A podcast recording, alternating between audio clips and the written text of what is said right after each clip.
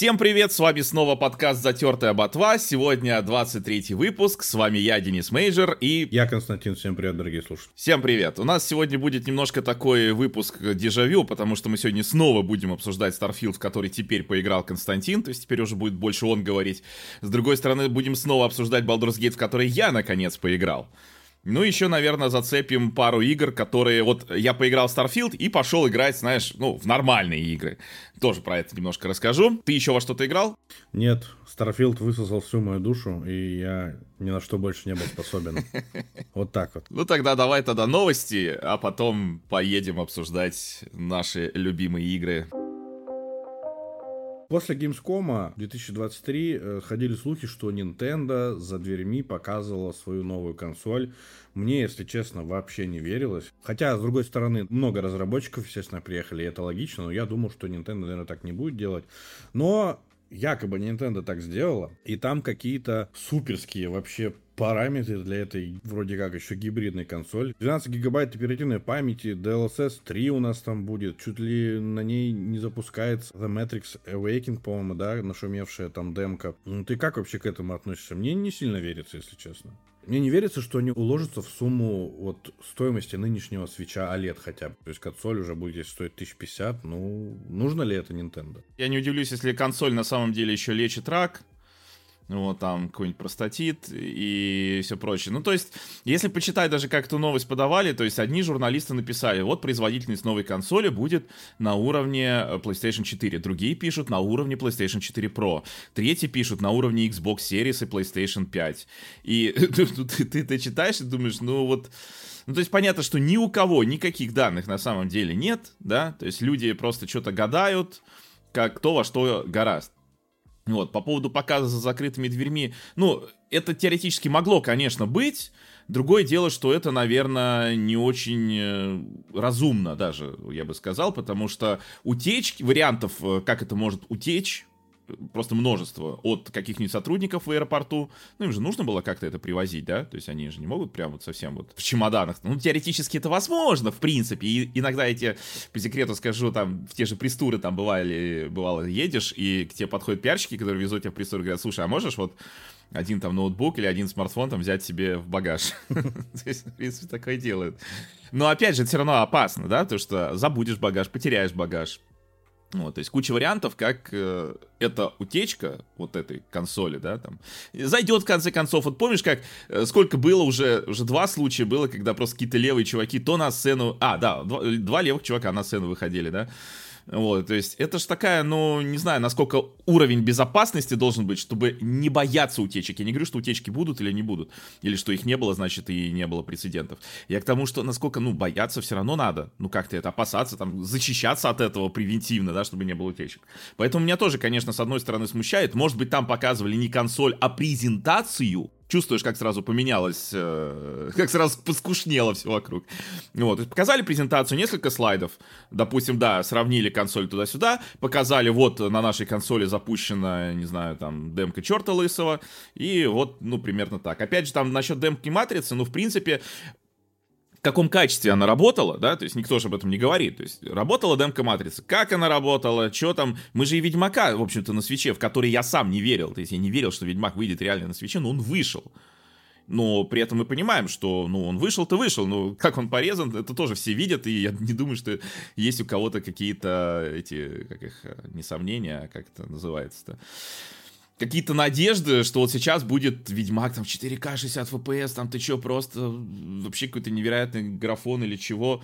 Ну, то есть, естественно, что для Nintendo, я уже много раз об этом говорил, нет никакого смысла идти сейчас в конкуренцию для э, с э, настольными консолями, да, поэтому Nintendo нет смысла абсолютно никакого делать настольную консоль, причем это невыгодно не только им, но невыгодно нам. Почему это невыгодно им? Потому что, естественно, если у тебя, ну, выходят новые, не знаю, Xbox Series X, да, или даже Series S от Nintendo.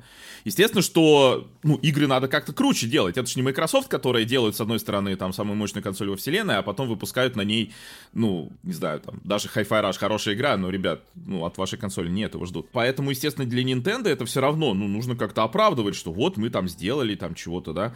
Вот. И естественно, что увеличатся сроки разработки, увеличится время разработки, цена разработки. Ну, то есть э, количество, в смысле, я сказал сроки, людей, сколько за, задействовано, да, там, э, цена разработки. И все это, ну, приведет либо к тому, что игры станут сильно дороже, потому что штаты придется, штаты, я имею в виду программистов, разработчиков, ну, не только программистов, разработчиков, раздуть до каких-то невероятных масштабов.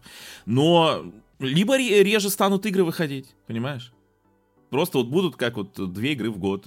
И не будет у нас вот этого замечательного Nintendo праздника, когда у тебя в год там по 6 игр и все, ну, 4 из них там, ну, точно хорошие. Поэтому, конечно, нужно понимать, что стационарной консоли от Nintendo делать смысла нет. А для нас какого смысла нет? Потому что, ну, вот есть у тебя PlayStation 5, Xbox Series X, и будет еще Nintendo Switch э, стационар 4K Edition. И выходит новая Far Cry, или, ну ладно, не Far Cry, что-нибудь поприличнее, да? И ты такой думаешь, куда мне ее взять? То есть ты раньше выбирал между PlayStation и Xbox, сейчас еще будешь на Nintendo выбирать. Зачем? Просто зачем? Кому это надо? Я не понимаю ре- реально людей. То есть куча людей думают, что сейчас вот, э, ну это в принципе со всеми консолями бывает, да, выходит консоль, говорят, что-то она слабенькая, что туда не могли поставить 4090 Ti, да? Она туда не влезет. Да даже если влезет, если мы говорим о стационарной консоли, ну просто, а сколько это будет стоить? Вы это купите потом? 3DO, по-моему, тогда дорогую консоль представили, что-то 800 баксов, а этот еще Atari Jaguar, по-моему, да, было что-то очень дорого. Ну и 3DO дорогая. Я не помню цены, но это, да, это было очень дорого, и, и в том числе это была причиной провала, потому что, ну, ну не купят это, то есть консоль все равно должна быть дешевой дешевой. И поэтому, естественно, что вопрос, почему туда не могли поставить, не потому что они там дураки сидят, наоборот. Потому что сидели люди и думали, как сделать максимум качества за минимум денег. Ну, чтобы люди купили это в итоге, да? Тем более, что я напоминаю, сейчас настолько Nintendo зарабатывает на продаже консолей, то есть PlayStation там практически в ноль их продает, а Xbox вообще в минус. Вот, поэтому не все то, что типа, вот почему туда не могли это и это, это запихнуть. Да потому что невозможно все это вместе запихнуть, чтобы это дешево стоило. В случае свеча, чтобы это еще там в портативе как-то работало. Да, сейчас есть варианты, как сделать, я не знаю, там, DLSS, ну, как, знаешь, как внешняя видеокарта. Есть такие варианты? Есть. В принципе, но опять же, дорогие варианты. Вот. Или какой-нибудь внешний апскейлер, ну, подешевле будет, ну, так и качество похуже будет. Поэтому, естественно, что когда люди сейчас себе фантазируют какие-то нереальные там Xbox Series S от Play, от э, Nintendo. Ну, люди разочаруются потом и будут опять писать, вот, мы ждали это, вы ждали. Да вы не, ждите, вы смотрите канал Денис Мейджор, где вам расскажут, что на самом деле стоит и не стоит ждать от Nintendo. На самом деле, вот именно по факту, а не от того, что кто-то что-то захотел и решил, что раз я это захотел, значит, это обязательно будет. Или там даже там демку матрицы показали, ну, может, они вообще ее в Ютубе запустили, кто там знает, даже если она там была. Короче говоря, никаких подробностей пока про новый Nintendo Switch нет. Э, будет он, да, скорее всего, в следующем году. Каким он будет, фиг его знает. Я лично надеюсь, что он по-прежнему будет гибридный, что Nintendo не потеряла голову и не начнет делать всякую фигню, типа своей стационарной консоли, с попыткой конкурировать с теми, с кем, ну, уже не сможет Nintendo конкурировать. Тем более, что у Nintendo есть своя прекрасная ниша, в которой они как рыба в воде воде, никто им не мешает, никто их не может оттуда выбить, и никакие там даже вот манимерки у фанатов Steam Deck на это никак повлиять тоже не могут, потому что Steam Deck это все еще ПК, а не консоль. Да, в рамках консоли Nintendo сейчас вот именно портатив, гибрид, они лидеры. Давай про Зельду немного поговорим и про разработчиков. Давай. А, в общем, у них брали интервью. Они не планируют выпускать дополнительный контент. Что немножко расстраивает, конечно. Что расстраивает, да, но аргумент в том, что они считают, что сделали все, что хотели в мире этих игр. Ну и причины, по которой они вообще взяли за сиквелы, были в том, что они видели потенциал для нового опыта в этих же локациях. Ну, то есть, да, мы помним, что они делали вообще DLC, и из DLC выросла полноценная игра. Механики, наверное, перегружали уже Breath of the Wild и решили сделать новую игру. А по поводу будущего проекта, они пока не знают, но они не исключают, что могут воспользоваться вновь этой формулой и локациями из Breath of the Wild и Tears of the Kingdom, если увидят потенциал для развития. Но, однако, они могут все-таки пойти по другому пути, и лично я бы, наверное, хотел, чтобы они по нему и пошли. Может быть, э, взять за основу все тот же открытый мир, но, наверное, уже другой нарисовать. Виндвейкер. Ну да, ну я бы не хотел уже, вот, чтобы получилась трилогия из этих игр. Также у них, интересно, по поводу вот этих э, каверн. Изначально, когда вот каверны уже сделали, то бесшовное перемещение не работало. То есть Линк э, туда падал, после чего зависал на какое-то время и подгружались каверные, только потом э, продолжалось падение, когда они подгрузились. И Анума ходил постоянно к разработчикам и говорил, так, ребята, ну вы сможете сделать бесшовное? Сможете? Они говорили, да-да-да, сможем. Ну и в итоге, как мы видим, сделали, что, естественно, еще раз подтвердило, что Nintendo не пофиг, да, тот Говард, не пофиг на то, как их игры выглядят, работают, э, в целом играются, ощущаются. Вот, то есть Nintendo красавчики, а тот Говард нет которому было пофиг. Ну, мы не могли, у нас дизлог, ну, вы понимаете, у беседы такой дизлог, на нем нельзя делать. Ну да, кстати, в тему Капец. вот по поводу Горит а, вообще. механик, да, которые были в Breath of the Wild и Tears of the Kingdom, они же очень сильно отличаются. Сам Фузибаяси говорит, что они понимали, что если они оставят хотя бы 4 там способности камня Шиика из предыдущей игры, то игра по сути не изменится. Мне нравится, когда люди понимают, что им нужно работать, чтобы продавать. Да, да, да, да, да. И работать, э, и причем, э, вот они работают, э, да, с, по сути, с мобильным железом 2017 года, но когда ты смотришь даже там на реализацию каких-то эффектов даже, ну, то есть реально, вот я воду сравнивал, водопад, в Зельде и в Старфилде, и просто в Зельде он круче, технически круче, он выглядит, понимаешь, лучше, лучше, понимаешь?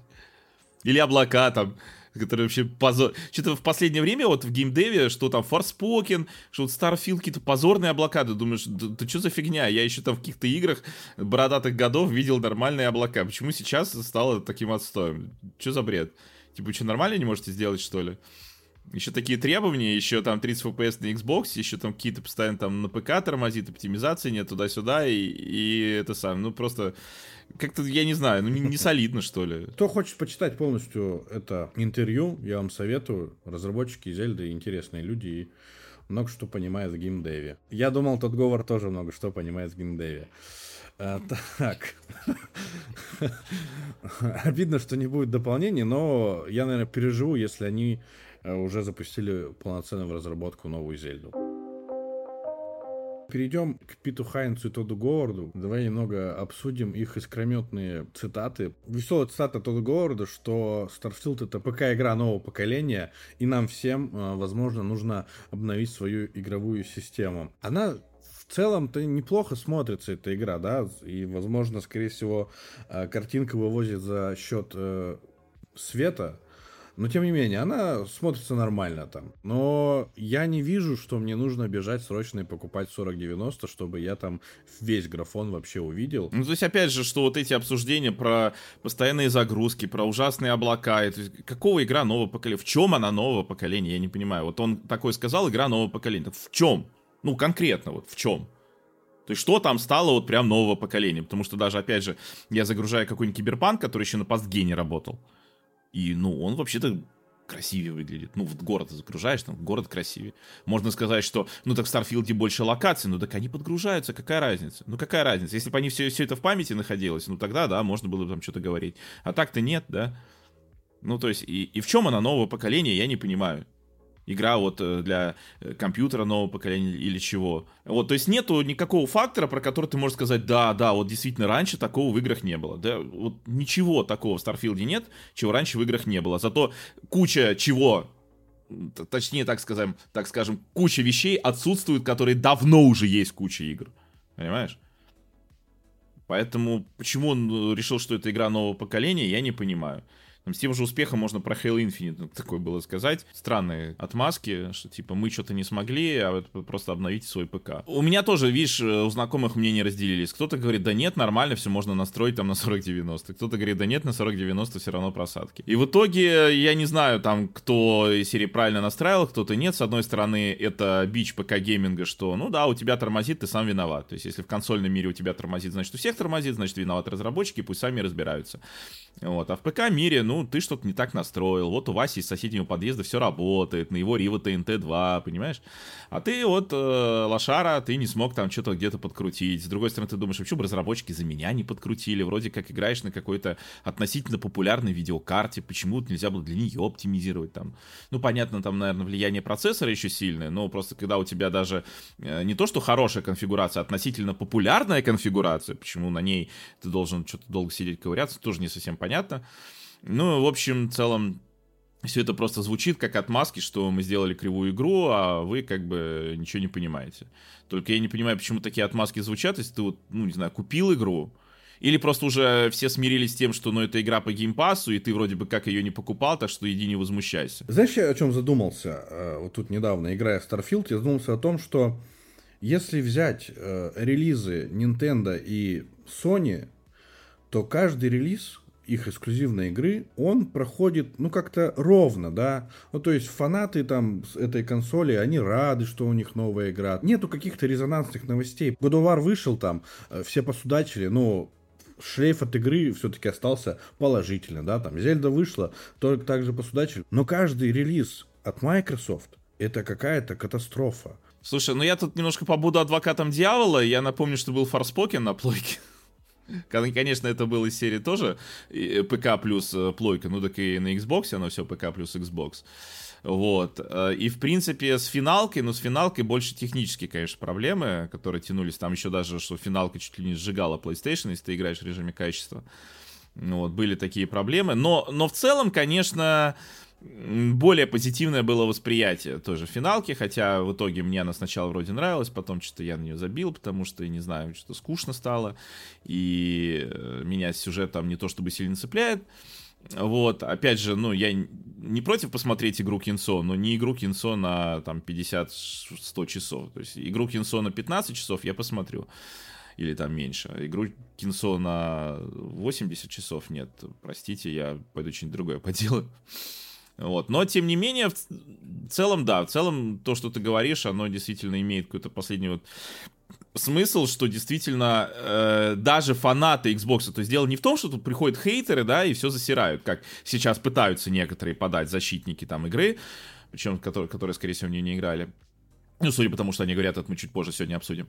Вот. А то, что даже фанаты, допустим, фанаты игры Bethesda, фанаты Xbox, они уже просто, ну, уже не знают просто, что уже говорить. Ну, что вот еще можно просто, я не знаю, там, придумай в защиту вот этого всего, что происходит. Опять же, дело, ну, не в том, что какая-то игра вышла неудачной, да на здоровье, бывает, у Nintendo тоже, да, но...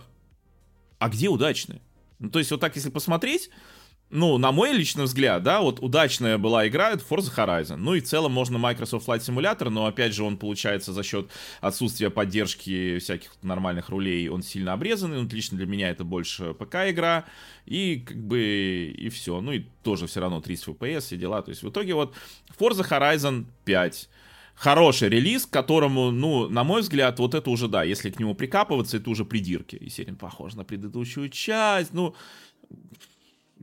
я, короче, не вижу в этом никаких проблем. Гонка и гонка. Хорошая в целом игра. Не самая, возможно, идеальная игра, но учитывая, что сейчас не так много нормальных конкурентов, очень годный, достойный релиз, э, ради которого, ну, то есть, если ты вот брал Xbox и вышла Forza Horizon, ты такой, да, да, вот ради чего я брал Xbox. Ну и все, за три года. А остальное, ну, даже, говорю, Hi-Fi Rush там неплохая игра, но, опять же, люди, люди не, не ради этого Xbox дали, брали. Когда есть вот хорошие игры плюс Hi-Fi Rush, это очень круто. Когда нет, ну, сорян, что-то не то. Да, был и Forspoken, у Nintendo была неудачная игра Марио и футбол, про футбол, да, ну, кому-то она понравилась, кому-то нет, там, Final Fantasy. Я имею в виду, что негатив, возможно, и там хейт, и оправдание, неправда, он идет тоже в сторону этих эксклюзивных игр, но нету комментариев по поводу того, что обнови компьютер, на Луне было тоже пусто, когда астронавты туда летали. Ну, то есть вот такого нету, и я как игрок, который там заплатил деньги за игру, и вот это слушаю, думаю, вы что вообще? У вас не, ну, нету чувства такта или чего, я понять не могу. Вы деньги зарабатываете на нас мы, получая удовольствие, мы платим за это удовольствие. Вы тоже делаете свою работу, но вы должны ее делать качественно.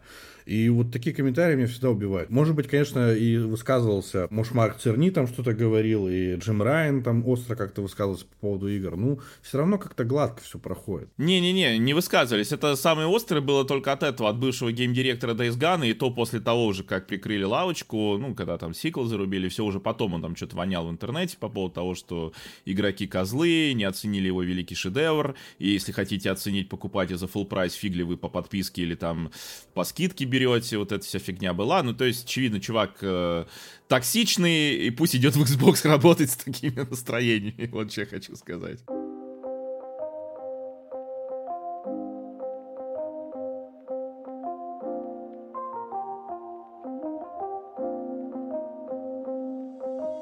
Можем плавно перетечь, раз мы все равно тут про Starfield говорим, а ты в него как раз поиграл, то можем вот как раз его и обсудить с твоей уже точки зрения. Я вставлю еще несколько своих 5 копеек, потому что я вижу, что сейчас вот, вот это все баталии в интернете от людей, которые всеми силами пытаются защитить Starfield.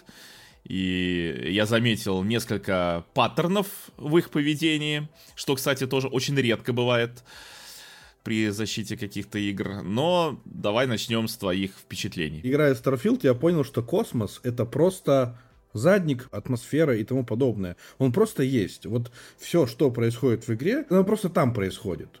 Он вообще никакой роли главной... Тебе просто сказали, что да, оно там вот происходит, оно там, да? чувак. Вот оно там, и соответственно, раз у нас космос, у нас много планет, звезд там и тому подобное, и уж извини, друг, ну тебе придется перемещаться между планетами. Ну, вот так устроено, понимаешь? А, и вот нужно будет так играть, поэтому мы вот эту скукоту всю полеты уберем, разрешим тебе просто управлять кораблем на орбите, и все, и больше тебе ничего делать не нужно. И еще тебе придется пешком хреначить э, вот эти все километры по территориям, которые тебе открыты на планетах. Вот так я, э, наверное, могу сказать про эту игру. Я играл на ПК, Потом 6 э, сентября я, естественно, запустил ее на Xbox Series S. Она там работает хорошо, но я не смог, короче, переключиться с ПК на Xbox. Я постепенно начал привыкать к этим 30 FPS, но я просто подумал, нет, я не хочу этого делать. Ты испугался, что ты привыкаешь и такой, нет, нет, я не хочу это терпеть. Нет, мне было некомфортно, мне правда было некомфортно играть. Вот что я скажу. Еще, я не знаю, как на Series X, на Series S при повороте камеры все смазывалось, и я не хотел там лезть на настройки и искать, чтобы отключить размытие движений, вот этой всей фигни. Я в целом достаточно там прошел в Starfield е. Я думаю, нет, я не хочу повторять. Подожди, а зачем э, заново? Ты же мог, там же синхронизируются сохраненки. В Steam е покупал. Че ж ты не сделал refund а тогда в Steam е? Можно же было... Вон люди даже игру проходили и делали refund. Потому что, кстати, я по поводу тоже это хотел сказать, потому что так им и надо. Козлам со своим платным ранним доступом. Но я боюсь, что э, в Стиме просто изменят правила и сделают так, что, да, типа, ну, даже если ранний доступ, то, короче, нет. Два часа поиграл, все, больше нельзя. Ну, то есть в пределах двух часов делать рефанд. Но просто я объясняю для тех, кто не в курсе, что в Steam, да, есть рефанды, и обычно не работают, если ты два часа поиграл, ну или там бывает немножко больше. Но поскольку игра была в статусе раннего доступа, а не релиза, то можно было сделать э, рефанд до релиза. Даже если ты прошел вообще игру, наиграл в нее 30 часов или сколько там кто-то наиграл, вот, люди делали возвраты. Вот теперь рассказывай, что ты не сделал Я не сделал возврат, э, потому что немного наиграл к тому моменту, я все это читал, но мне же нужно все-таки самому принять это решение. Может, мне игра бы понравилась. Нет, так по, а потом по геймпасу продолжить. Ну, понятно, что заново придется начать, потому что со Steam туда сохраненки не переносятся. Вот, а заново я не люблю начинать. Когда я начал проходить игру, насторожило, что мне сразу же дали корабль. И то есть я подсознательно думал, а что, он здесь вообще не главный? Ну, то есть, если Elite Dangerous, Star Citizen, да, там, Everspace, ну, то есть, корабль — это главная вообще штука, и на нем завязано максимум механик игровых и тому подобное. А здесь тебе его сразу дают, ты его получил легко, тебе ничего не нужно было сделать. Помотался туда-сюда, там по планетам, понаходил эти все части, начался этот геймплей. И вот все читая все эти новости, я подумал, что я буду идти по мейн-квесту. Может быть, действительно, там как все пишут, сначала спустя 10 часов игра раскрывается, потом уже спустя 35. Я вообще в эту фигню не верю. Я считаю, что если меня игра не завлекла, не знаю, там в первые два часа своими механиками, то я не буду ей давать там сегодня второй шанс, возможно, когда-нибудь у меня будет настроение. Ну, то есть для меня это дико, да, наиграть 35 часов и таком, а, вот, вот что я тут страдал 35 часов ради этого, ну, блин, серьезно, 35 часов в жизни это очень много. Я, в общем, шел по мейн-квестам, и когда к тебе там присоединяется этот ковбой с девчонкой, со своей дочерью, да, вы летите на планету, а, забрать там какую-то карту, чтобы продолжить этот квест, который тебе дали, тебе нужно помочь с освобождением заложников э, в банке. Тупой квест максимально, потому что ты подходишь, э, договариваешься с ними, и они просто выходят. А я не договорился, я их перестрелял. У меня убеждение не сработало. У меня сработало убеждение, хватило что-то минуты две, я такой, ну, замечательный квест, что-то они вышли, я пошел дальше за этой картой, и вот мне попадается NPC, который якобы отец вот этого ковбоя. И он, короче, затирает мне мантру, что семья — это так важно, он предал все наши семейные устои и тому подобное. Просто нагнетает, нагнетает, нагнетает. И у тебя там есть несколько вариантов. Привести ему внучку, но ковбой этого не хочет. Отвлечь этого деда и своровать. Ну, я пошел поговорить с этим дедом. И начинаю разговаривать, а он мне до этого затирал, что семья это очень важно, и я карту вам никогда не отдам.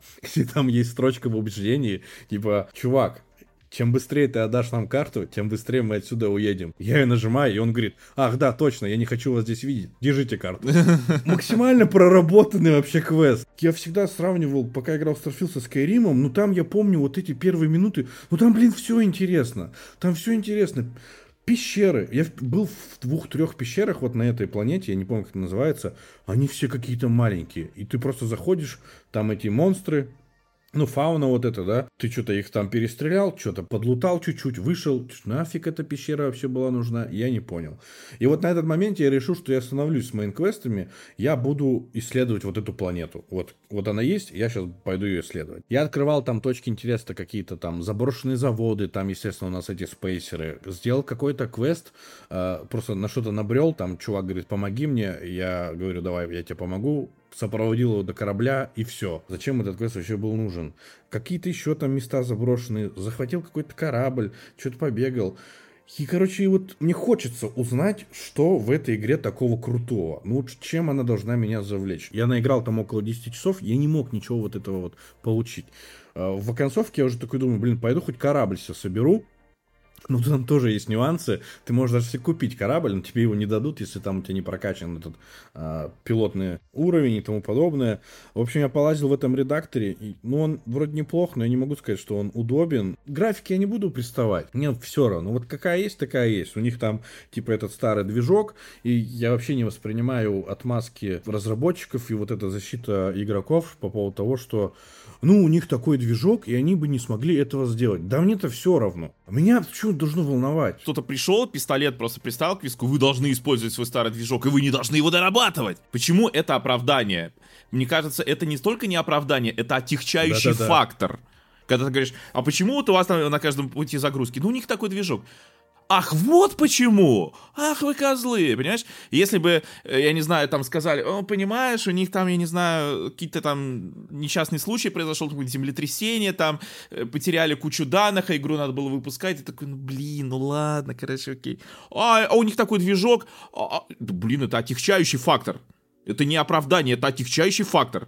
То, что у них такой движок, то, что они не могли вот э, в, в рамках своего движка, то, что они его не дорабатывали. Что это, почему это должно быть вообще хоть каким, хоть сколько-то оправданий? Ну, короче, да, я не понимаю. Игра не вышла на Пасгене, и почему нельзя было пять лет назад перейти на какой-то новый движок, самим написать или взять Unreal Engine тот же. Для меня это не отговорка. Почему я еще не рефанул эту игру? Потому что, я тебе скажу, я ее пройду. Я ее пройду до конца. Вот я серьезно говорю, мне просто, вот у меня уже желание узнать, что там такого гениального сделал тот Говард и его команда. Чего я не понимаю, блин. По поводу однообразия планет, хрен с ним, потому что я играл в Elite Dangerous, там тоже разнообразия никакого нету. Поэтому, ладно, думаю, рандомная генерация есть рандомная генерация. Что у них вышло, то у них вышло. Я видел на своем пути только два города, получается. Я, видишь, я еще сам не исследовал планеты, я шел чисто по квестам, и пока мне это не интересно. И я, знаешь, я еще на что надеюсь? Когда я вот соберу, я так понял, ты когда берешь эти артефакты, у тебя что-то в итоге должно получиться, да, какая-то композиция, там, не знаю, что. Может быть, после этого что-то произойдет такое, и на что мне нужно потратить 35 часов, и потом начнется офигеть, какие крутые квесты. Либо закончится игра, Скорее всего, я не знаю. Но вот я хочу узнать. И вообще очень, ну, грустно. И ганплей никакой вообще, неинтересно стрелять. Вообще, вот играя в Starfield, я понимаю, что Skyrim вышел 11 лет назад, и с точки зрения прогресса он отсутствует. Его вообще нету. Ну, это все, все старое, что у них было, они просто взяли и какие-то приплюснули дополнительные механики к своему движку, и вот у них как-то это получилось, да, насколько это возможно, и вот они решили выпустить эту игру. Для меня эта игра разочарование. Кому-то она нравится, я не спорю. В процессе прохождения Starfield я что, установил заново Elite Dangerous себе. Я И ты, Брус. вспоминал, я вспоминал очень много про Skyrim, потому что мне было интересно, было круто. Хотелось в это играть дальше, и э, несмотря на то, что там и, и также движок был тот же старый, и графика была, да, знаешь, не прям крутая. Промахи бывают у разработчиков, конечно же. У меня нет хейта какого-то к этой игре. Просто если у Тода Говарда не получилось, то, наверное, не нужно Тоду Говарду говорить, что у него получилось. Нужно свои ошибки признавать. Ну и что-то со сценаристами не то. Квесты полное говно, вот так я могу сказать. Те квесты, которые я прошел, это полное говнище. Мне вообще не понравился опенинг. Ну почему вот это все так представили? Я гулял по этому новому Атлантису, и мне говорят, а вот здесь есть работа, а вот тут есть работа, и вот здесь есть работа. Да у меня уже есть работа, я в этом отряде поисковиков бегаю. Вы не понимаете, что мне артефакты нужно носить? Какая работа? Почему это могло внезапно произойти, что вот он работал-работал, да, там где-то несколько миссий, показали бы жизнь героя главного. Кто тут вообще такой? Опять не безымянный? Достали меня эти безымянные уже, если честно. Все, не хочу про Starfield говорить, он меня только в апатию вгоняет. Тогда я расскажу. Я же обещал добавить еще 5 копеек. Меня, знаешь, тут э, мысль посетила вот буквально сейчас, когда мы с тобой это обсуждаем, что вот ты говоришь, пошел по сюжету, скучно, пошел там исследовать планеты, ну ты вроде как толком не исследовал, там, там я говорил об этом или кто-то другой, скучно. А кто-то пишет, да нет, вот там наткнулся на какой-то квест, интересно там, или что-то где-то наткнулся на планете. Я подумал, а что если вот так? Что если дело в теории вероятности? Ну то есть смотри, представь себе, вот игра, ну действительно, она все равно, возможностей в ней относительно много, да, то есть ты можешь пойти туда, туда, там квест такой, такой, секой, там планет, опять же, куча, на которой ты можешь сесть. Вот что если есть какой-то путь, по которому, если ты идешь, ну, может, даже несколько таких путей, то действительно игра интересная. Но проблема в том, что, ну, естественно, у тебя нет никаких... Эм, указаний, что вот, вот тебе интересный путь, а вот все остальные неинтересные.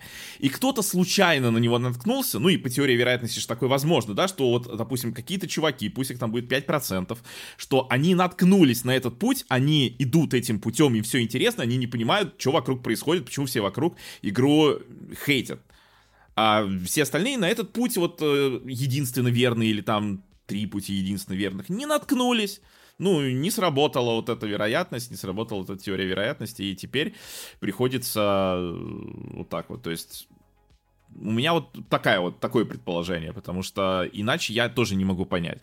Но с другой стороны, то есть читая вот когда вот защитники вот этого Старфилда, причем они же в основном такие агрессивные, то есть они не просто там говорят, вот мне игра понравилась потому-то, потому-то, потому-то. Они приходят там в комменты те, к тем, кому игра не понравилась, начинают их засирать. И что меня больше всего вот уже просто, я сколько раз уже это видел, то есть кто-то, видимо, знаешь, как будто выпустили методичку защитника Старфилда, потому что все говорят абсолютно одинаковыми словами, и начинается э, со слов «это же не космосим». При том, что, что меня больше всего удивило, что в одном, один раз вот у меня в комментах чувак пришел, то есть он пишет э, наверху, что это не космосим, а ниже начинает э, рассуждать, почему в No Man's Sky там нет того, того, того. Я ему говорю, подожди, а что, No Man's Sky это космосим, что ли? Ну почему, откуда вообще вот эта фраза про космосим, если даже вот, ну, я когда приводил, например, э, приводил в пример игры, я говорил про No Man's Sky, про Астронир, про какой-нибудь даже Starlink, это что, космосимы все что ли?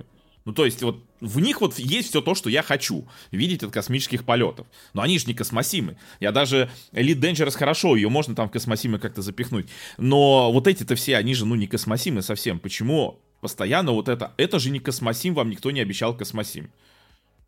И что? Так я и не жду космосима. Я никогда не ждал от Старфилда космосим. Причем здесь вообще космосим? Откуда вообще возникла вот эта вот э, методичка для защитников Старфилда? Вот. Потом тоже начинается. Кто-то кричит, что нет. Вот, квесты, квесты, это супер. Кто-то нет, как классно исследовать. Я вот тоже не понимаю. А что исследовать, если, опять же, да, любая планета, это просто... Ну, тебе сказали, что ты на этой планете. Тебе сказали, что это Луна, и тебе сказали, что ты в космосе. То есть это вопрос не того, что ты это сам понял, вот тебе завязали глаза, не знаю, поставили перед тобой игру, запустили, сказали на, и ты такой, вау, вообще ничего себе. Да ты даже не поймешь, что происходит в игре, если тебе заранее не сказать, что ты в космосе летаешь, что у тебя корабль космический, что ты там на планеты разные прилетел. Да ты даже не поймешь этого. В том-то дело, что тебе нужно сказать, ты должен в это... Это, знаешь, как книжку, в принципе, прочитать, и, и гораздо интереснее, мне кажется, было бы. Или как какие-нибудь квесты, знаешь, как были э, текстовые квесты там в 70-х, да, когда вообще не было картинки, просто взаимодействие с текстом. И тебе все описывали. Ты находишься там-то, там-то. Ну, это практически то, что делает Starfield. Он тебе говорит, ты сейчас находишься на Европе, спутнике Юпитера. Вот ты сейчас находишься, ты такой, да, да, да. Впереди ты видишь, не знаю, аванпост, ну, что-нибудь типа такого, потому что, ну, вот именно визуально Starfield практически ничего тебе это не показывает. То есть даже вот эти там, ну, не полетов нет, да, или даже перемещения, или даже планеты. На самом деле, вот э, я с тобой немножко не согласен по поводу там генерации всего такого, потому что я вот запустил, когда я сейчас поиграл, вот, Starfield. И такой думаю, надо Elite Dangerous снова вернуться, но поскольку они ее перестали развивать на консолях, то я купил себе на ПК. Вот это последнее дополнение Одиссея, оно есть только на ПК, на консолях Maximum Horizon. Я его тоже брал, но ладно, думаю, попробую.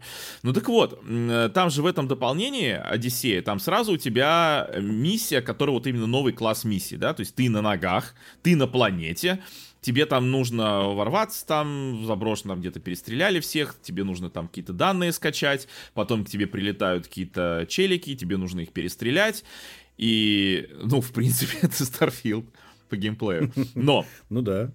Я даже смотрю на пейзаж, я оказался на этой планете в Elite Dangerous после Starfield а. Я хожу, я в, ко... я в космосе, блин, невероятно, потому что э, что такое пейзаж планеты в Starfield е. Это, ну, относительно ровная поверхность, на которой горы, знаешь, вот такие горы, холмики скорее. То есть там холмик, там холмик, там холмик, там холмик. То есть как работал генератор? Генератор сформировал холмики разной высоты на разном расстоянии друг от друга. Это фигня. То есть, а что такое вот, ну, да, даже вот в Elite Dangerous, вот эта вот стартовая планета в этом туториале? Она вся, понимаешь, что ты видишь, как вот эти кратеры, горы, это не просто, что вот здесь у нас генератор сгенерировал гору, а она как будто вот, э, знаешь, как будто вся планета вела к тому, что здесь сейчас будет кратер, или здесь будет гора. То есть пейзаж такой более масштабный и из-за этого более реалистичный. Потому что вот этот вот, ну, старый принцип, даже если посмотреть Майнкрафт, да, в Майнкрафте, в принципе, хороший сейчас генератор, но посмотри, какой он был на старте. Это тоже, да, нужен холм, ну вот здесь у нас сгенерировался холм, а вот там холм повыше, а там холм пониже.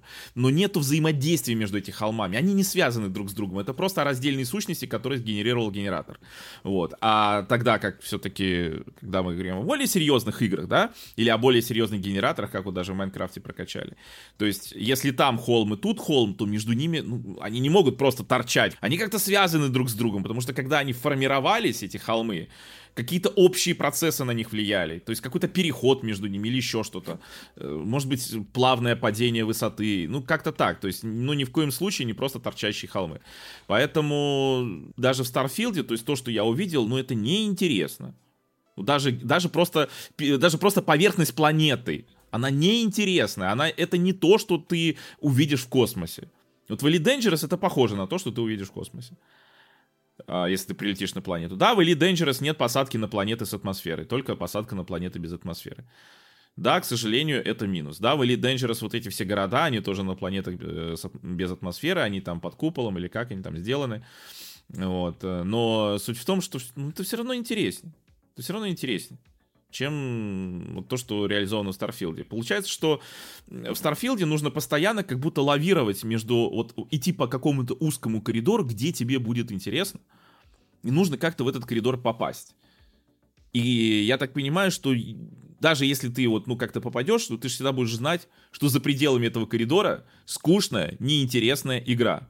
И, но если тебе повезло, и ты попал как-то вот в этот коридор, и ты как-то вот по нему идешь. Я же говорил, да, что на самом деле везение это такая штука, я когда-то приводил пример, что у меня там на втором блоге Денис Русаков было, вот если взять какой-нибудь чемпионат камень, ножницы, бумага среди какого-нибудь нереального большого количества людей, то у этого чемпионата всегда будет победитель. Всегда будет человек, который выиграл абсолютно все, сколько бы их ни было у него этих э, состязаний, да, вот, ну, конов, да, это камень, ножницы, бумага, всегда будет человек, который все их выиграл. Раз за разом, представляешь, ни разу не проиграл вообще. То есть какова такая вероятность? Да никакова. Ну, в смысле, вероятность очень низкая, но такой человек будет. Вот так и здесь возможно со Старфилдом. Что вот если ты по какому-то может быть, разработчиками придуманному коридору, который действительно интересен, ты идешь, у тебя все нормально, тебе все нравится, ты не понимаешь, что вокруг все недовольны. А так, потому что, ну, действительно, ну, ну что это за фигня? Ну, то есть, ну, ну почему вот оно вот так вот? Почему действительно нужно искать каких-то оправданий, искать, почему тебе игра интересна? Потому что, ну, были интересны мне там, и Fallout 4 меня там заинтересовал. Да, там можно сказать, что тоже Fallout 4 потом просаживается, или Skyrim потом просаживается, если в плане там сюжетного квеста. Ну, так пока этот квест прос просядет, тебе другие, ты найдешь другие интересные вещи, да? То есть тебя сначала завлекает вступление, ну, меня лично, да? А потом, к тому моменту, пока мне, когда мне уже перестает быть интересен main квест, ну, я нахожу другие интересные вещи. Я такой, о, здесь это прикольно, здесь вот это прикольно. Вот, опять же, если мы говорим движок, вот он такой был раньше. Ну, так ты мог дойти, всю карту обойти. Да, были загрузки в дома, были загрузки в города в Скайриме. В Fallout тоже не везде. В Diamond City была загрузка, а в какой-нибудь Бостон не была. То есть были города, которые на карте, ну, да, они такие маленькие, открытые и без загрузки. Но суть в том, что ты карту мог обойти. Более того, в том же Fallout хардкорный режим вообще выключает fast travel. Или вот в Skyrim вот это последнее дополнение, да, где тоже все, у тебя нет fast travel. Ты можешь только, если ты найдешь эту карету, ну, вот этот вот, перемещаться, и все. А если ты не найдешь, все, ногами топай. Нету, нету travel, все, у тебя полное погружение. А в Starfield это, в принципе, невозможно. Вот. Или даже, если брать хорошо обычный режим, в том же Скайриме, Fallout, ты должен дойти куда-то, чтобы открыть туда fast travel. Пока ты не дойдешь, пещеру там, город, что угодно, у тебя не будет туда fast travel. Но сначала тебе нужно ножками дойти. И потом... И это, кстати, идеально. Вот люди говорят, ой, на десятый раз тебе это надоест. Да хорошо, пусть даже на второй. Ну, первый-то раз я туда пришел ногами. Я туда дошел ногами своими. И это интересно. Или на лошади доехал, или еще что-то. По пути встретил кучу интересных вещей. А в Старфилде этого нет.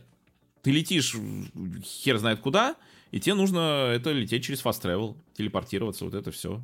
И вот так это работает. Или вот тоже нет полет между планетами.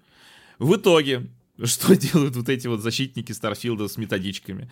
Нашли стрим одной там западной стримерши, ну, англоязычной, по крайней мере, которая, типа, вот смотри, она долетела до планеты. Так она долетела до планеты на орбите, которой находилась. Она была на орбите Плутона и летела в Плутон. То есть это не то, что она от планеты до планеты долетела. Она была на орбите Плутона, ну, если посмотреть этот стрим. И 7 часов летела в сам Плутон. Более того, в итоге, когда она на него долетела, она просто пролетела сквозь эту текстуру. Оказалось все пустой, ничего нет, не было никакой анимации посадки, или там развернитесь, или анимации смерти в атмосфере, потому что как-то не так э, полетел, или еще что-то. Ничего этого не было. И вот это приводится в пример. Смотрите полеты между планетами. Ты понимаешь, насколько, что с этими людьми не так? Ты слышал такое? Нет. Я уже и писал об этом, все равно люди приходят, и мне тоже коммент, да, да, вот там полеты между планетами есть, лол, ты просто в игру не играл. Да ты сам не играл, если ты такое пишешь. думаешь, ну почему вот, и чувак, ну, есть, ну ты в игру поиграй, попробуй, ну возьми попробуй сам, что ты. Ну вот там какая-то стримерша, ты разберись, что она сделала, эта стримерша. Потому что люди даже не разобрались. И, ну, это и новостники, конечно, пошли писать, кто во что гораздо.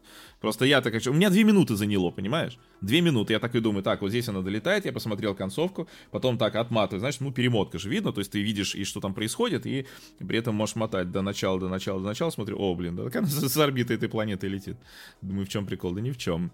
То есть это не то, что ты находишься, допустим, на орбите Юпитера, но можешь долететь до Европы, до его спутника. Нет, ты такого не можешь. Или там на одном спутнике находишься на орбите там Европы, долететь до Ио. Нет, ты так тоже не можешь. То есть ты можешь только, вот находясь на орбите Юпитера, врезаться в текстуру Юпитера. Причем, скорее всего, это пофиксит, потому что ну, это реально выглядит как полная фигня. Это не выглядит как там посадка на планету, приближение к планете. Это выглядит реально как там на уровне PlayStation 1. Тебя просто текстуру увеличивают и все. Сравни это с тем, как это работает в любых других играх, и в Elite Dangerous, и в No Man's Sky, и в Starlink, которые, напомню, не являются, астро... Ой, не являются этими космосимами, космосимами, то, ну, это просто кринж. Поэтому, не знаю, наверное, нужен какой-то гайд, гайд, как вот получать от Старфилда удовольствие, как вот играть, куда не соваться. Мне тоже чувак пишет, а зачем, зачем ты вот тебе говоришь, тебе скучно на этих планетах, а зачем туда полетел? Я, блин, игру изучаю, зачем они это сделали, если там скучно? Зачем делать контент в игре? Я понимаю, что да, в космосе всегда будет что-то скучное. Всегда, даже, да, в принципе, в любой игре с открытым миром всегда будут какие-то локации, которые менее интересны, чем другие. Но только у тебя всегда есть рядом другие, а тут нет. Ну или даже в том же Skyrim или, или в той же Ботве в самом скучном месте — всегда найдется какая-то, не знаю, святилище, пещера, еще что-то, где тебе будет, там, не знаю, тут в пустыне, в Ботве, да, там, ну, все равно там есть интересные точки. Или там в Скариме тоже есть скучные места, там где-нибудь в зиме, в том числе, вот когда вот на самый север, там ну, довольно скучновато. Но там есть интересные кусочки карты, кусочки там пещеры интересные есть, даже в том числе, по-моему, ну, или сюжетные, или квестовые, то есть, э, ну, это нормально наполнять так игру, что да, хорошо, открытый мир не может быть везде вот интересным, везде насыщенным контентом, это нормально абсолютно, я же не говорю, что должен. Но просто даже там все равно что-то делают, чтобы вот ты пришел, ну ты не просто так пришел, ты что-то нашел, что-то уникальное, что-то может быть особенное. Вот может тебе награда за то, что ты э, потратил кучу времени. Ну то есть это, это все называется геймдизайн вообще-то. Это и есть геймдизайн. А не так, что ну мы что-то сделали, знаешь, нажали кнопку в генераторе. Вот мне больше всего понравилось сравнение, что Starfield это как будто чат GPT сделал игру. То есть кто-то ввел, сделай мне, значит, чат, ну, нейросети какой-то, дали задание, сделай игру в стиле Bethesda в космосе. И вот сколько я общался вот с чат GPT, я прекрасно понимаю, что вот что-то именно такое, вот именно так бы и работало. Вот именно так. Ну, то есть, ну, элементы игры Bethesda есть? Безусловно, есть. Да еще и на их движке, на старом, кстати, как раз, да? То есть не будет тебе нейросеть движок дописывать, если ты ее не просил, тем более. Вот. И в космосе. Ну, в космосе. Ну, тебе сказали, что в космосе. В конце концов, ты сам знаешь, что в космосе. Смотри, реклама была, что ты в космосе. Поэтому ты в космосе. Вот тот же Акила Сити. Вот ты просто начнешь игру в Акила Сити ты поймешь, что ты в космосе, что ты, в принципе, космическая игра? Да ничего ты не поймешь. Все говорят, ну вот, там был сериал «Светлячок». Ну, был сериал и что, все, давайте теперь в каждой игре у нас будет э, ковбои в космосе. Сколько можно? Меня еще удручает, что нету планетарного транспорта. Ну, то есть, я ходил пешком вот эти все расстояния, и я немало прошел на этой планете. По-моему, это и была Килла, что ли ты с этим ковбоем туда прилетаешь. Ну, мне интересно было, а что там, а что там. Можно, конечно, вроде бы на корабле даже туда-сюда. Не, ну ты можешь, можешь взлететь, э, взлететь на орбиту, выбрать другое место посадки и сесть. Но это ты же не можешь точно его выбрать. Вот тебе нужно там, не знаю, вот ты видишь даже с какой-нибудь горки, вот этого холмика, потому что нормальных гор тоже нет, видишь какой-нибудь отдаленное, не знаю, здание. Ты понимаешь, что туда пешком идти, ну, будет минут пять не особо интересного геймплея, потому что ну, ничего ты по пути не встретишь. То есть, еще раз, в любой игре, которую я перечислил, ты что-то встретишь, а вот ну, скорее, в Старфилде нет. И ты такой, я туда взлечу, не знаю, метку поставить или что. Ну так нельзя сделать. Ну думаешь, ну почему, божечки, почему нельзя поставить туда метку, взлететь и приземлиться туда? Ну, у меня не получалось, я не знаю. Может быть, там есть какая-то секретная функция, которую я не разблокировал, не нашел, не опять не разобрался в чем-то или еще. Ну просто, ну это же, ну капец бесит. То есть вот ты хочешь вот чуть-чуть вот с одной там переместиться, ну как, чуть-чуть по космическим масштабам, но... То есть нету вот чего-то среднего, да, то есть чего-то среднего, чтобы ты мог, хорошо, вот у тебя есть вся планета, и вот у тебя есть перемещение скучное, долгое на ногах. Ну что-то среднее нужно. В таких масштабах, в таких количествах нужно что-то среднее. И опять же везде оно есть, вот где я перечислил. В этом в Elite Dangerous есть вот эти планетарный транспорт, да, вот эти вездеходики, на которых ты ездишь, которые ты можешь на корабле своем возить. В э, No Man's Sky можно их тоже делать, но можно еще и летать на вот этой штуке, которая у тебя, ну, с как его, ну, твой космический корабль, да, суборбитальный полет есть. В Астронире ты можешь там транспорта вообще нереальное количество. В Астронире ховерборд себе можешь делать, джетпак у тебя может, ну, джетпак не очень эффективен, скорее для изучения пещер. Ты можешь делать трактор, ты можешь делать э, связку из этих огромных планетоходов, ты можешь делать летательный аппарат, который тоже для суборбитального полета, то есть, ну, просто нереальное количество, вот как тебе именно вот быстро перемещаться, да, там вот по планете, что там изучать, ты можешь э, поезд уже делать, там уже сделали это, ну, не, не рельс, там монорельс делаешь, вот, прокладываешь, можешь вот это все делать, то есть сколько возможностей. Ну, Старлинки в том же даже банальном, ну, у тебя этот космический корабль, у него там есть режим суборбитального полета, а в Старфилде нет, мы, говорит, сказал тот Говард, решили, что это будет что-то нарушать темп геймплея или что-то... Чего нарушать? Да это вам подходит идеально как раз. Вот именно вашу игру без этого вообще играть невозможно. Может, в какую-то игру еще возможно было. Вот No Man's Sky, в принципе, прекрасно существовал без планетарного транспорта. Просто это расширяет, конечно, возможности. Но вот в вашей игре тот Говард нужно Иметь возможность быстро перемещаться по поверхности планеты. По поверхности. Не через взлет в космос, когда ты не можешь точно никуда приземлиться. Потому что тоже как пальцем в небо. Или, или сделали бы возможность увеличения этой карты, да, там из космоса ты ее увеличиваешь, ага, вот сюда хочу сесть. Ну, хотя бы так. Пусть была бы та же телепортация, ну, ну было бы удобно перемещение по планете. А так, ну, ну неинтересно же изучать планету. Ну, что там вот, что изучать-то? Более того, что меня тоже кумарит, вот ты прилетаешь на любую планету, и сразу тебе прилетает рядом космолет пиратов или кого-нибудь еще. Прям сразу. Прям тут же слышишь этот звук, и рядом он где-то садится, именно рядом с тобой. Почему? Может, я какую-то э, фракцию активировал для этого или что, я не понимаю. Но у меня это постоянно так происходит, мне это бесит. Ну и вот, и я поиграл в итоге и пошел, да, действительно играть в стране, ой, в этот, в Elite Dangerous, немножко в No Man's Sky. Ну, потому что, вот, что мне, кстати, даже раньше выбираю между No Man's Sky и Elite Dangerous, с одной стороны, в Элитке, конечно, очень классная вот эта симуляция космоса, вот эти все приключения космические, ты реально чувствуешь какую-то хардкорность, как ты пытаешься вот свою репутацию зарабатывать, это все. Но с другой стороны, космос в Элитке довольно скучный. Если ты не садишься на планеты, то это довольно скучно, да, то есть полеты вот эти все, они довольно схематичные все равно. Ну, и серия, ну, так бы и было, попробуй там рули. Но в No Man's Sky, с другой стороны, гораздо больше визуального оргазма. То есть вот тебе, конечно, там вот эта цветовая гамма, которая там каждая планета, ой, каждая даже система имеет свой цвет уникальный, что не то чтобы сильно, реали, сильно нереалистично, потому что, ну, если вот оно заполнено каким-то газом, э, ну, в принципе, может быть, да, там звезда притягивает каким-то образом, но не так, чтобы все это на звезду падало, может быть так, ну, тогда какое-то свечение распространяется в этом газе, не знаю, но есть же туманности всякие. Может быть, это как-то так работает, но суть в том, что зато красиво, зато и ты полностью вот в No Man's Sky ты прям чувствуешь, вот ты летишь, ты прям направляешь. То есть не просто ты там выбрал, и корабль летит. Нет, ты прям направляешь. Вот куда ты направишь, вот туда. И как бы чувствуется, что ты сам это делаешь. Но да, в No Man's Sky есть, конечно, другие проблемы. Там и сам суборбитальный полет, он хоть есть, но он довольно скучный. И то, что не хватает какого-то сюжетного момента, не хватает какой-то хардкорности, а там, где хардкорность есть, она довольно навязчивая. Ну, вот с этими стражами, честно, меня бесит прям. Уныло, конечно, сделал. Но то, суть-то здесь не в том, что No Man's Sky хорошая игра, а суть в том, что даже при том, что она далеко не хорошая игра, ну или там далеко не шедевр, она все-таки во многим, по многим пунктам лучше, чем Starfield. И не является космосимом, еще раз напоминаю. Вот. А по поводу элитки, ну, меня пока прет. Правда, я тут э, взял задание лететь в Альфа Центавра, причем на дальнюю э, космическую станцию. Я сначала смотрю, задание стоит что-то 300 тысяч. Просто данные какие-то привести, понимаешь? Ну, то есть просто курьерское задание, которое даже не занимает особо места в инвентаре, и стоит 300 тысяч. Я такой думаю, ничего себе, сейчас заработаю.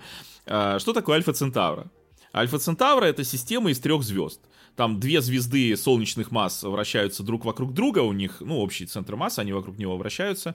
Вот, э, одна звезда чуть больше Солнца, другая чуть меньше. И еще третья звезда на отдалении, которая сильно меньше Солнца, примерно раз в 8 э, меньше Солнца. И она уже очень далеко, и вот на орбите этой звезды, которая очень маленькая, очень далеко от тех, вращается другая планет, еще одна планета вращается, и на орбите этой планеты находится космическая станция, на которой мне надо было улететь.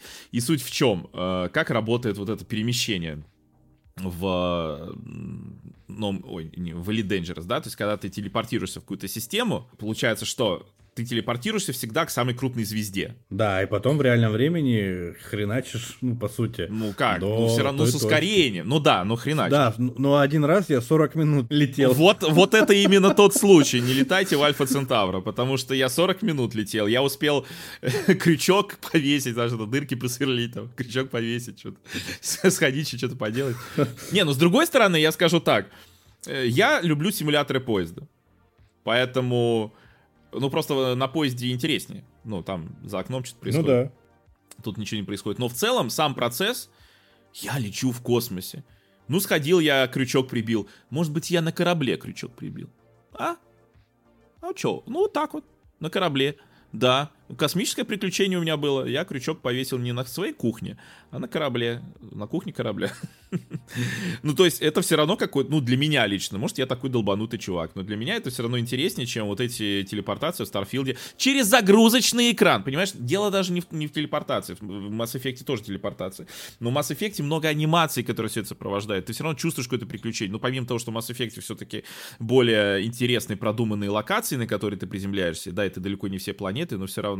И на них больше, чем позаниматься. Даже в первой части вот эти поездки на Мака все критиковали, там гораздо больше чем заняться во время поездки на Мака, чем, опять же, ты ездишь на Мака, а не пешком ходишь, чем э, в Старфилде. И больше ощущения опасного космоса. Там какой-то червь тут вылазит, и, блин, капец.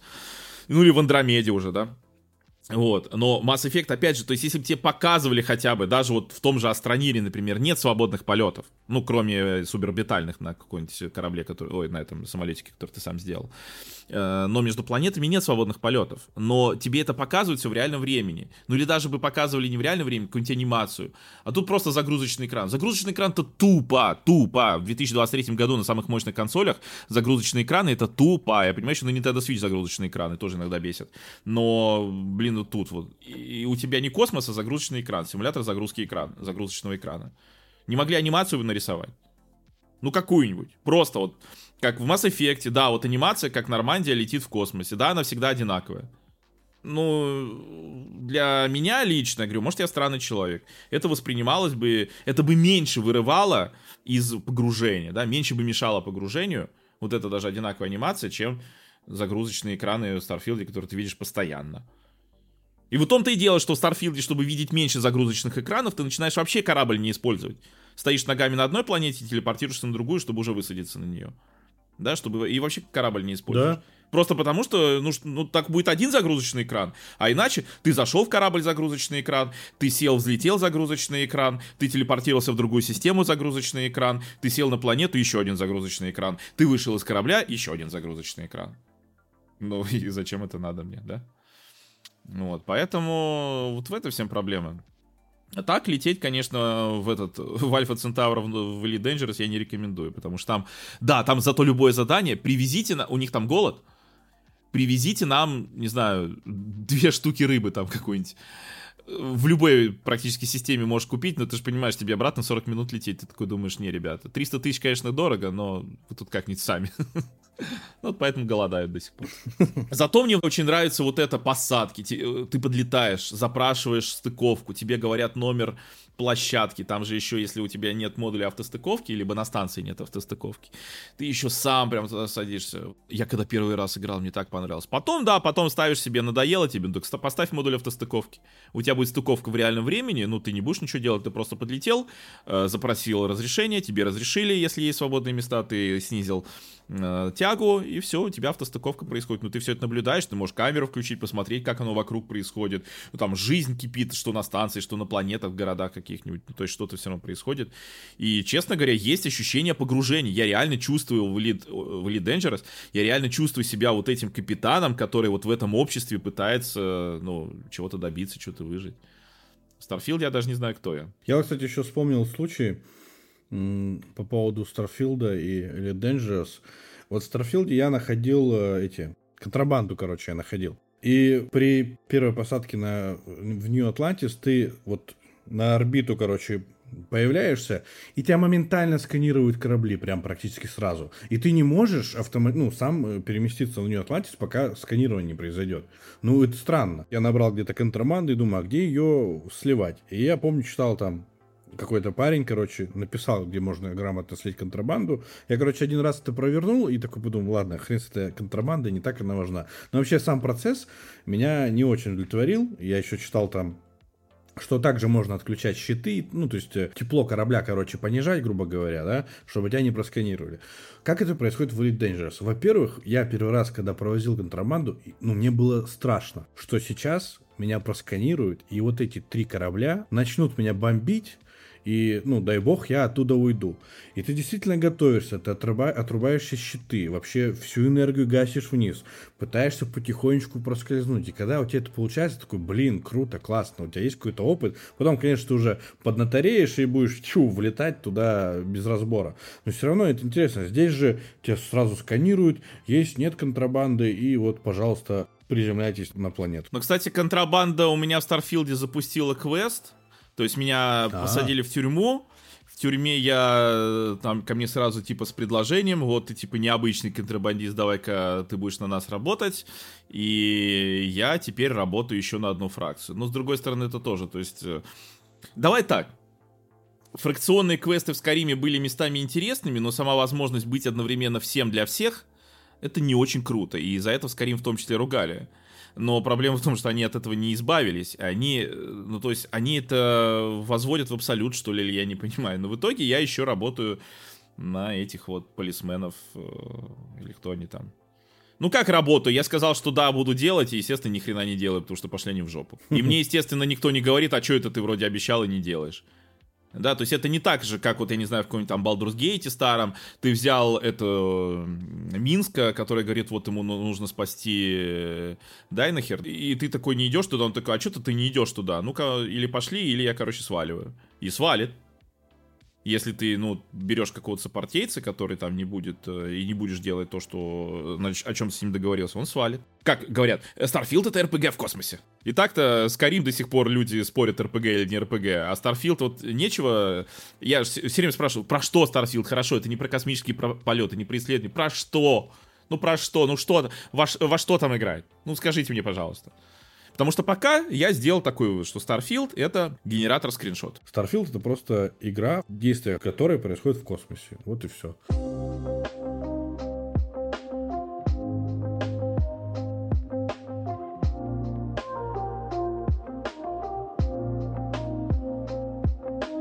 Переходим к Baldur's Gate 3 которая вышла на PlayStation 5. Я поиграл на PlayStation 5, у меня был стрим, собственно, 6 числа я запустил стрим. Я скажу так, то есть Baldur's Gate 3 это пример игры, которая, в принципе, раскрывается сразу.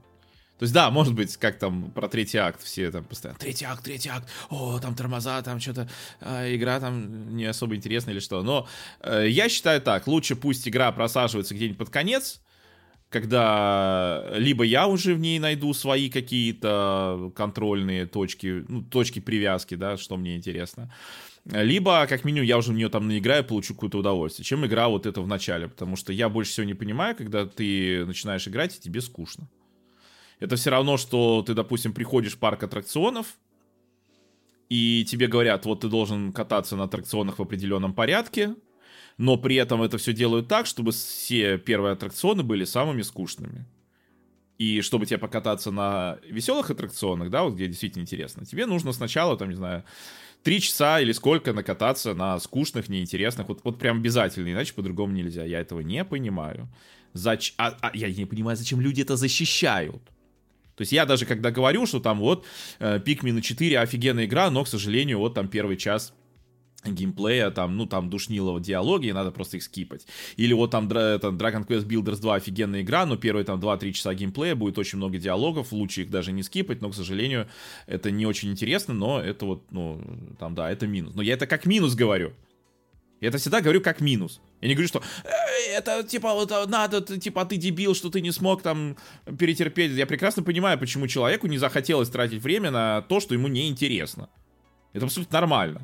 Почему кому-то хочется тратить время на то, что ему неинтересно, не зная, что там, ну, ожидает его там дальше какая-то награда или нет, я не понимаю. Поэтому я все время, когда даже вот говорю про эти игры, да, которые там скучно начинаются, я говорю, но потом вот там, например, на таком-то часу э, действительно вот, э, ну, то есть что будет потом? И я говорю, что, чем игра интересна? А не так, что потом игра раскрывается, и ты пойми сам чем, потому что, ну, это, это бред какой-то, да. И человек должен меня послушать и сказать, то есть игра может раскроется, может не раскроется, может раскроется так, как я бы и не хотел. Ну, так, э, в общем, к чему? Baldur's Gate 3 в целом... Ой, да, 3. Она интересна сразу. То есть есть э, сюжет, когда тебе показывают, как в тебя вживляют паразита. Ну, не то чтобы сильно оригинальный сюжет, но таких э, примеров его использования не так много, поэтому все равно круто. И тебе нужно избавиться от этого, от, парази- от этого паразита, то есть ты там сбегаешь с корабля, тебя там захватили вот эти элитиды и хотят сделать из тебя элитида. А ты, ну, очевидно, не сильно хочешь. Или хочешь, там уже дело твое. То есть ты можешь даже вести себя как элитид, там во многих э, выбирать этот э, взаимодействие с этой личинкой. Вот. И ты сбегаешь, у тебя первая задача, что я люблю, когда ставят конкретные задачи. Ну, то есть не то, что ведут за ручку, но ставят задачу. Тебе нужно избавиться от этого э, паразита. Причем, ну, ты понимаешь, ну, тебе надо избавиться от этого паразита. То есть это не такая задача, которая тебе ее ставят, а тебе вообще как-то похер, да? Нет, ты понимаешь, что да, ну, вроде паразит, наверное, это плохо, я бы хотел. Вот, и это мне понравилось. Дальше что? Мне понравилось в целом действительно, что это вот все еще ролевая игра, вот именно как CRPG.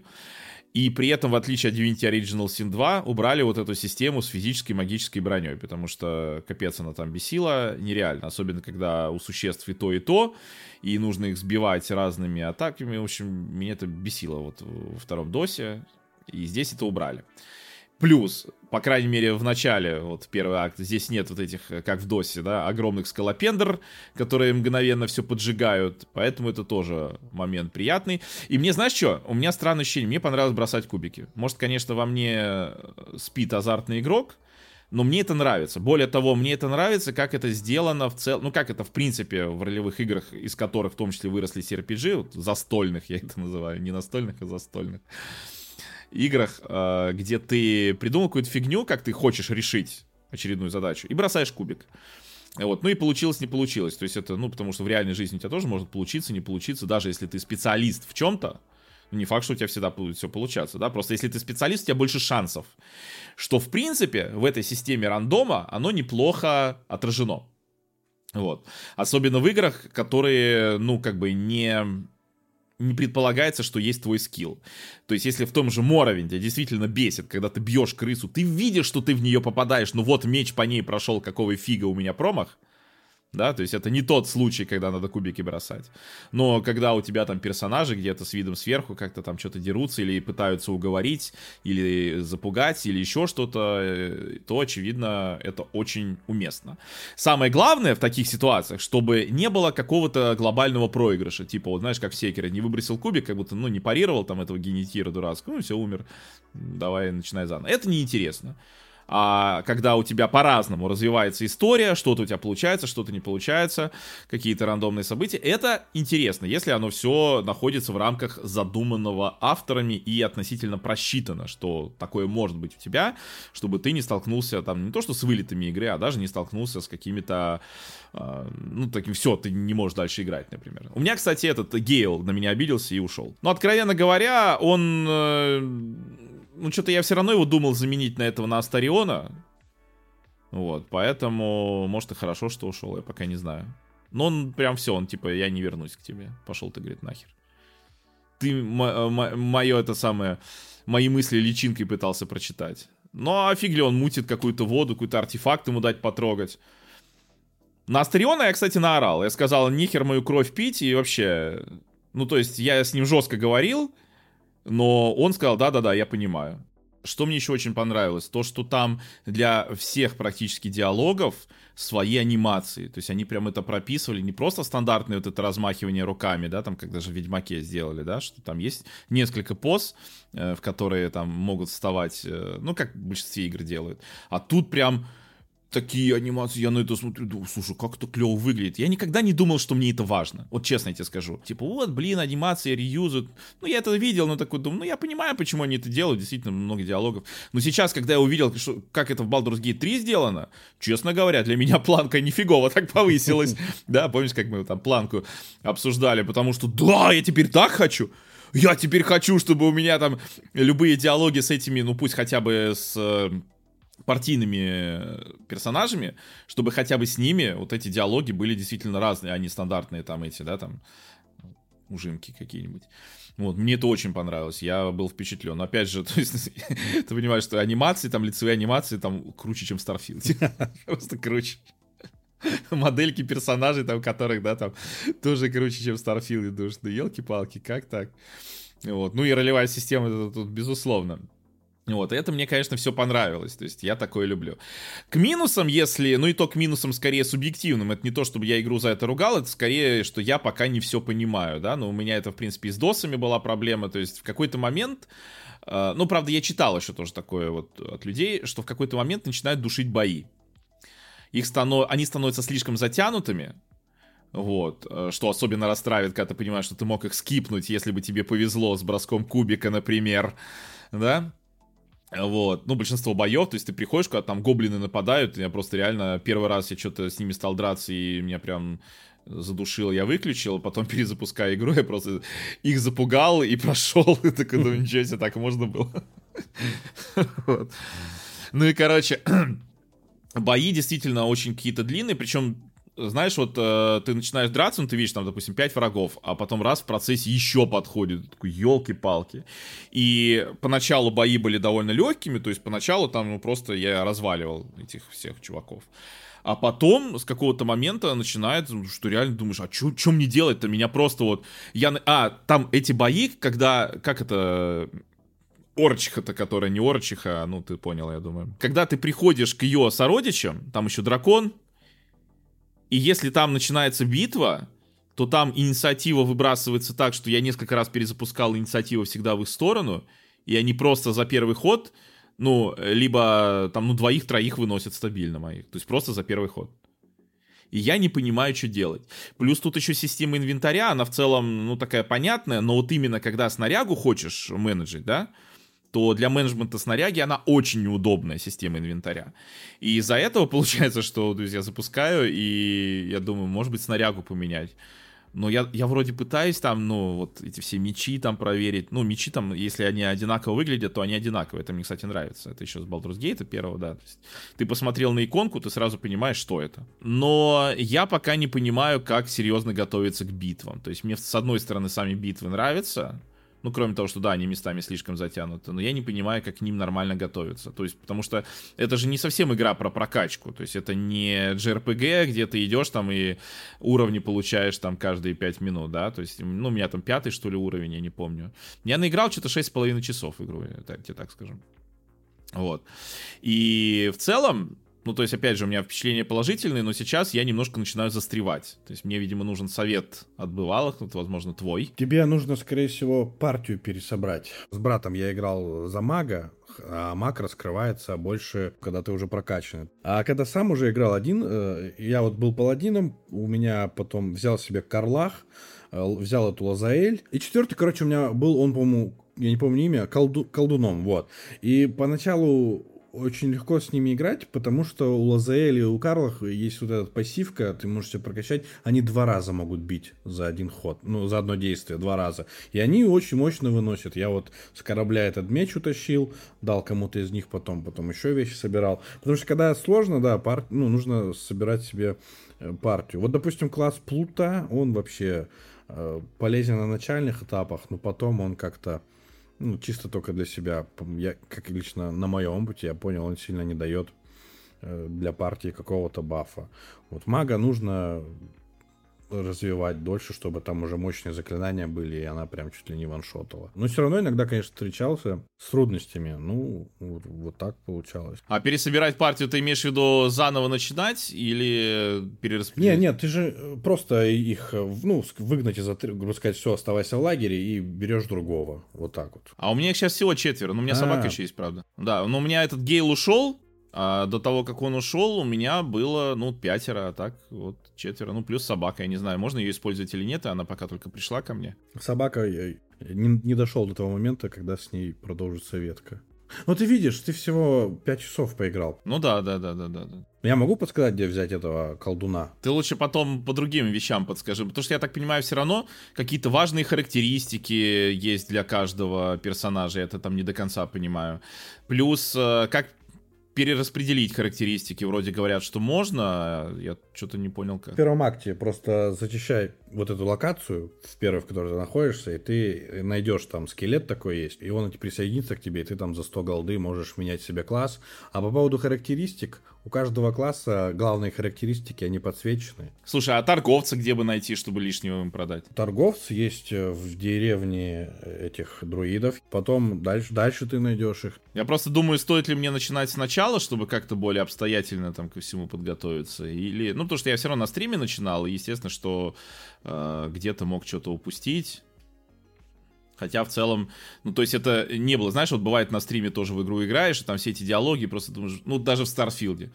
Ну, ну что, ну можно, ну, ну зачем вот это, ну просто пустые какие-то диалоги ни о чем, они просто э, болтают, лишь бы болтать, как будто тоже нейросеть писала. В Baldur's Gate все гораздо интереснее было, и с диалогами, со всеми диалогами, да, и диалоги, э, которые по сюжету, и диалоги просто там из NPC, то есть э, все гораздо больше имеет смысла, по крайней мере, кажется так. Не знаю, может быть, дальше я потом изменю свое мнение, начну хейтить Baldur's Gate или еще что-нибудь. Но на данный момент как бы это реально выглядит как э, просто гораздо, что, то, что гораздо больше имеет смысла, чем тот же Starfield. Особенно если мы говорим как ролевая игра. Ну, то есть все же говорят, что типа, не-не, Starfield это ролевая игра в космосе. Ну, вот что-то... Ну, в Baldur's Gate можно реально отыгрывать. Понятно, что ты не разойдешься там, да, если будешь играть в Dungeons Dragons, и гейммастер будет вас там как-то вести, но тем не менее, то, что мне дают разработчики в плане отыгрыша, в этой игре лично мне достаточно. У меня еще впечатление от Baldur's Gate 3 такое, что я в нее поиграл, и мне просто захотелось вернуться во все вот эти крутые, ну, RPG, CRPG и тому подобное. Меня вот Baldur's Gate 3, она прям крутанула и такая, да блин, это крутой жанр, и зря ты вообще его забросил, и вот смотри, что мы тебе тут дали, так что давай вникай в него побольше. Так э, почему забросил? Потому что мало игр сейчас CRPG, которые выходят, которые хорошие CRPG. То есть, либо выходит, э, ну, допустим, как вот экшен РПГ, как там тот же Ведьмак, да, ну, который, да, какие-то хорошие даже элементы жанра наследуют, но в целом это все равно, ну, ну другое. А, того самого, ну, практически нет. А все стали, вот, давайте делать как Ведьмак, при, при этом даже, ну, не достигая как-то Ведьмака по многим параметрам, либо уклоняясь в другую сторону. Но хочется возрождения жанра, конечно. Хочется, чтобы был разный взгляд на этот жанр. Вот я не знаю, теперь стоит ли трогать Wasteland 3. Он выходил что-то год назад или там, когда в Game Pass е даже был. Хотя он, наверное, уже и не в Game Pass е. Ну, Wasteland 3, ну, у меня знакомые и, играли. Я как-то... Я говорю, я просто выпал из этого жанра. И вот Baldur's Gate просто на хайпе вы, вывез. Ну, то есть я такой думаю, ну не стоит это пропускать. И теперь мне хочется вернуться во все, я хочу Dragon Age перепройти. Ну вот, Baldur's Gate спасает жанр. Это же, ну, ну, ну это правда. Baldur's Gate реально спасает жанр. И поэтому, когда вот эти все там возмущения были по поводу того, что э, пусть это там не делайте из этого там новый стандарт, да нет, сделаем, идите нафиг. Вы херню делали все это время, у вас была возможность сделать нормальную CRPG, которая стала бы очередной вот иконой, вы этого не делали. Делали там, что хотели, только не это. Вот теперь Baldur's Gate 3, все. Остальные там подвиньтесь. Ну или там, ладно, я говорю, есть там, допустим, Pathfinder, который многие вот именно ценители жанра хвалят, и который почему-то не снискал такого хайпа. Ну, не знаю, может быть и есть причины, может быть Baldur's Gate, он э, больше подходит э, новичкам, скажем, да, или незнакомым жанрам, а Pathfinder, ну это я фантазирую, я не знаю, на самом деле так или нет, а Pathfinder может быть чисто вот именно для таких хардкорных фанатов жанра. Ну, бывает такое, да. Но в остальном, я думаю, что да и хорошо. То есть, что это Baldur's Gate и возрождает давно забытый, давно потерянный жанр. А так думаешь, а что можно сделать в этом жанре с новыми технологиями, да? Ну, помимо анимации под все диалоги, которые меня, честно, просто впечатлили в хорошем смысле. Много же можно придумать. Много можно придумать, много можно воплотить. Ну, то есть, даже вот если ты Ведьмак в пример приводил, да, там все же линейное повествование, ты просто узнаешь историю Геральда. А здесь как бы тоже есть глобальный сюжет, но все равно можно даже делиться с друзьями, да, как у кого где что произошло, и хотя бы от этого даже кайфовать, что кто-то по-другому пошел. И ты можешь вернуться и так же сделать, как он, и посмотреть ветки развития. Я вот там, другой у меня квест был, я уже вот э, перед тем, как последний раз играл Baldur's Gate, я там, правда, перезагружался несколько раз, потому что мне было интересно, что будет. И там просто ну, масса вариантов была, масса. Они приводили, конечно, к одному и тому же ну, пути, да, ну, то есть это так должно было быть прописано в сюжете, одной точке. То есть что ты мог сказать туда-сюда, очень много. И я вот перезагружал, перезагружал, думаю, блин, ну какая поразительная игра, ну, то есть проработали. Я не знаю, как будет дальше, да, там во втором, в третьем акте. Я, я вот говорю чисто за первый акт. Вот, я еще вспомнил игру, в какую я хотел. Саласта есть игра. Я, правда, не знаю, если она на консолях. На ПК она есть, и у него очень положительные отзывы. То есть я вот начал, поиграв в Baldur's Gate 3, я начал гуглить вообще, что сейчас есть в этом жанре. Потому что я из него выпал. И вообще есть игры. Их немало, но они, естественно, делаются, наверное, инди-командами, наверное, правильно выразиться, небольшим штатом. Понятно, что там все не идеально, это не, как у Свена Финки, э, разработчиков. Но отзывы читаю, многие люди вот в восторге от этой игры, от Саласта. Жанр как бы развивается, но Свен Винки, наверное, с Baldur's Gate 3 его сейчас бустанет, популяризирует больше. Baldur's Gate 3 это хорошая точка входа для людей, которые даже не играли там в игры, да, э, в Dragon Age, в Baldur's Gate, Ice Wind и всякие и тому подобное. Можно войти, если понравится, то можно дальше вширь уже идти, смотреть. Те же Baldur's Gate, первую и вторую часть, они шикарные, на мой взгляд.